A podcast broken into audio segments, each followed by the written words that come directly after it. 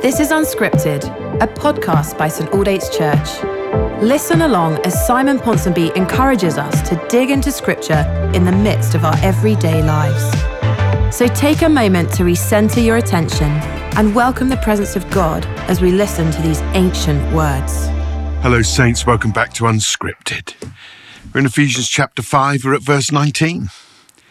And Paul writes, Speak to one another with psalms, hymns, and spiritual songs.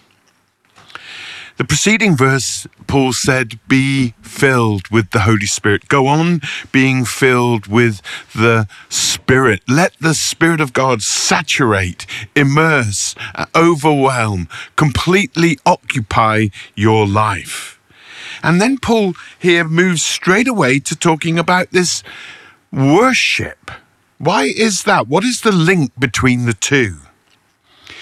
Well, it seems to me that when one is filled with the Holy Spirit, one of the overflows of that, filled, what spills out is worship.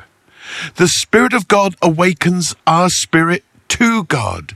The Spirit sets us alive. The Spirit reveals Jesus to us. The Spirit reveals the Father to us. And we can't help but worship. I was aware that when I became a Christian, I suddenly began singing. I wasn't aware I'd sung much before that. Uh, I liked rock music and, and so on, but I didn't go around singing. But it seemed as if once I became a Christian and once the Spirit of God filled me, there was this expansive, this fullness in my heart towards God and just wanting to sing and celebrate what he had done and who he was. There is an overflow. Out of our mouths is revealed what is inside our hearts. Paul has said in earlier on in Ephesians 4:25 that there should be no falsehood or lies he says in 4 verse 29 that no unwholesome talk should come out of our lips. In 5 verse 4, he says no obscene talk, no coarse joking. Speech, the overflow of our heart and our mind out of our mouth, reveals what's inside us. But when we are filled with the Holy Spirit, we worship. And it's no surprise that one of the marks of the spirit filled charismatic movement is singing. The Spirit doesn't make us go silent. The Spirit doesn't want to reduce us to sort of four hymns. There is a, a, a desire to worship.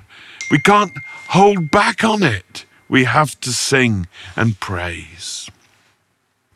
The Spirit filled is the spirit filled person is marked by godly speech. And it says here, speak to one another with psalms, hymns, and spiritual songs. It's not saying that we simply go around and whenever we're meeting people um, from the church that we say, hello, brother, hello, sister, and go and talk all religious. That's not what it's saying. I think he's talking here about when we're gathered in the congregation and the mark of the corporate people of God as we come together, the mark of our meeting is that we worship, that we sing, he says. Speak to one another with psalms and hymns and spiritual songs. Sing.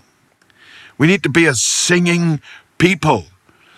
Psalms, of course, referred to the book of Psalms, and that was the songbook uh, of the Jewish people in Paul's day and indeed since.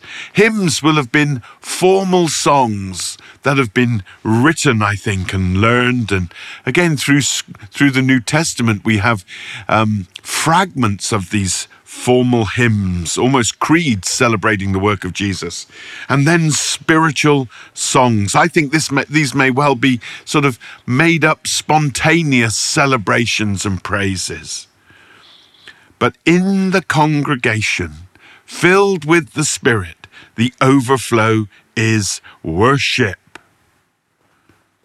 We've got something to sing about.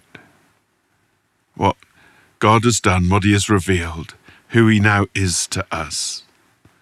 You know, I heard years ago about a tribe, I think they were called the Cotabato Indians, maybe in South America. and uh, Uh, missionaries went, and, and the whole tribe came to Christ, and the surrounding tribes renamed them, and they came up with a new word, and it was calling them the singing tribe. And that was because in their tradition, none of the surrounding tribes ever sang. They listened to the birds sing, but they themselves didn't sing.